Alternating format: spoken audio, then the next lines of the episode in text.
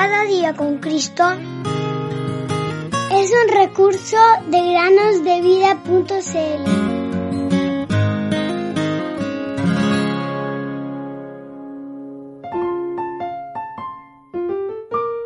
Enséñanos de tal modo a contar nuestros días que traigamos al corazón sabiduría. Salmos 90:12. Hola queridos amigos y amigas que nos escuchan en el podcast Cada día con Cristo. El día de hoy continuaremos escuchando la historia de Walter Wollstone. Él continúa su testimonio de la siguiente manera. Descubrí entonces quién era este joven y se trataba de un humilde sastre. Entonces me dijo, ¿no vas a orar? Yo entonces le contesté, eh, nunca he podido orar. Él entonces me dijo, oraré por ti y en ese mismo instante se puso de rodillas en aquel gran salón y oró muy fervientemente a Dios para que me bendijera y me salvara. Gracias a Dios, queridos amigos, Él respondió a la oración de aquel joven, aunque yo era demasiado cobarde para arrodillarme en ese momento. Tuve que arrodillarme ciertamente después, y tú tendrás que arrodillarte también, tenlo por seguro. Pero en ese momento yo era demasiado orgulloso para doblar mis rodillas. Después de esto, me volví a encontrar dentro del teatro con mi amigo Tom, con quien había ido a la predicación. En ese momento, otro joven, de aspecto muy serio, se acercó y uniéndose a la conversación me dirigió algunas palabras. Entonces me levanté para marcharme y este desconocido nos preguntó, ¿Hacia dónde van, señores? Hacia Islington, dijo él. Entonces nuestro camino es el mismo. Yo vivo en Islington.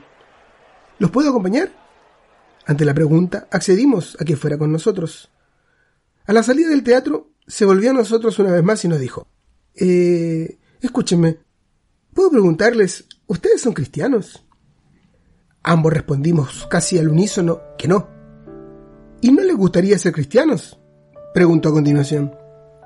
Yo le dije que sí, porque empezaba a pensar ya en ese momento que valía la pena ser cristiano. Entonces, dijo él, deben ser serios en este asunto. Espero que así sea, respondí. ¿Pero qué debo hacer para ser cristiano? Si te lo tomas en serio y realmente quieres serlo, debes renunciar al mundo y confesar a Cristo. Abandonar al mundo. Hoy en ese momento, ¿cómo me aferré a esto? Cuando me lo sugirió me pareció una cosa alocada. Pero por muy serio que fuera este tema, no conocía el Evangelio con claridad. Entonces vino a mi mente el recuerdo de mis compromisos mundanos y mi pensamiento más importante fue, ¿cómo puedo renunciar a ellos? Bueno, caminamos juntos las tres millas que nos separaban de Islington y, cuando estábamos cerca de nuestro alojamiento, le dije, ¿quieres entrar a tomar una taza de café con nosotros? Él entró entonces y antes de marcharse preguntó, ¿puedo leer algo con ustedes?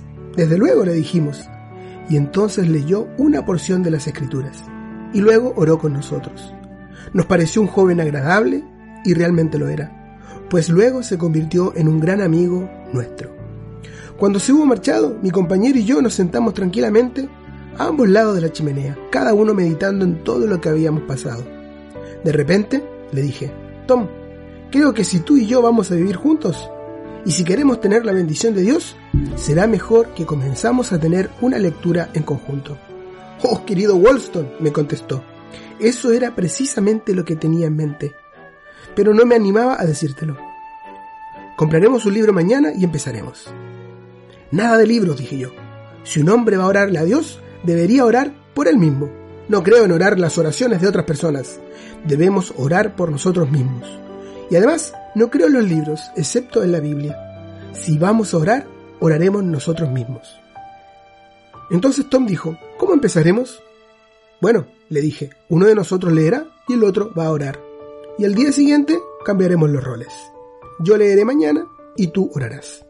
Él aceptó y a la mañana siguiente, cuando nos sentamos a comer, leí el primer capítulo de Mateo y luego mi amigo Tom oró. Esa semana que realizamos esto fue extraordinaria, porque oramos con seriedad por la mañana y también en privado, y se apoderó de nuestras almas un profundo sentido de nuestros pecados. queridos amigos y amigas que nos escuchan. Espero que este relato les muestre claramente la importancia de la oración y la lectura de las escrituras. Es muy importante que lean la palabra de Dios, porque por medio de ella Dios quiere convertir tu alma. Y es muy importante también que oren, porque es la forma en la cual pueden hablar con Dios y pueden confesarle todos sus pecados. Desde la niñez has sabido las sagradas escrituras, las cuales te pueden dar la sabiduría que lleva a la salvación mediante la fe en Cristo Jesús. Segunda a Timoteo 3.1. Por lo cual, desechando toda inmundicia y todo resto de malicia, reciban ustedes con humildad la palabra implantada, que es poderosa para salvar sus almas. Santiago 1.21.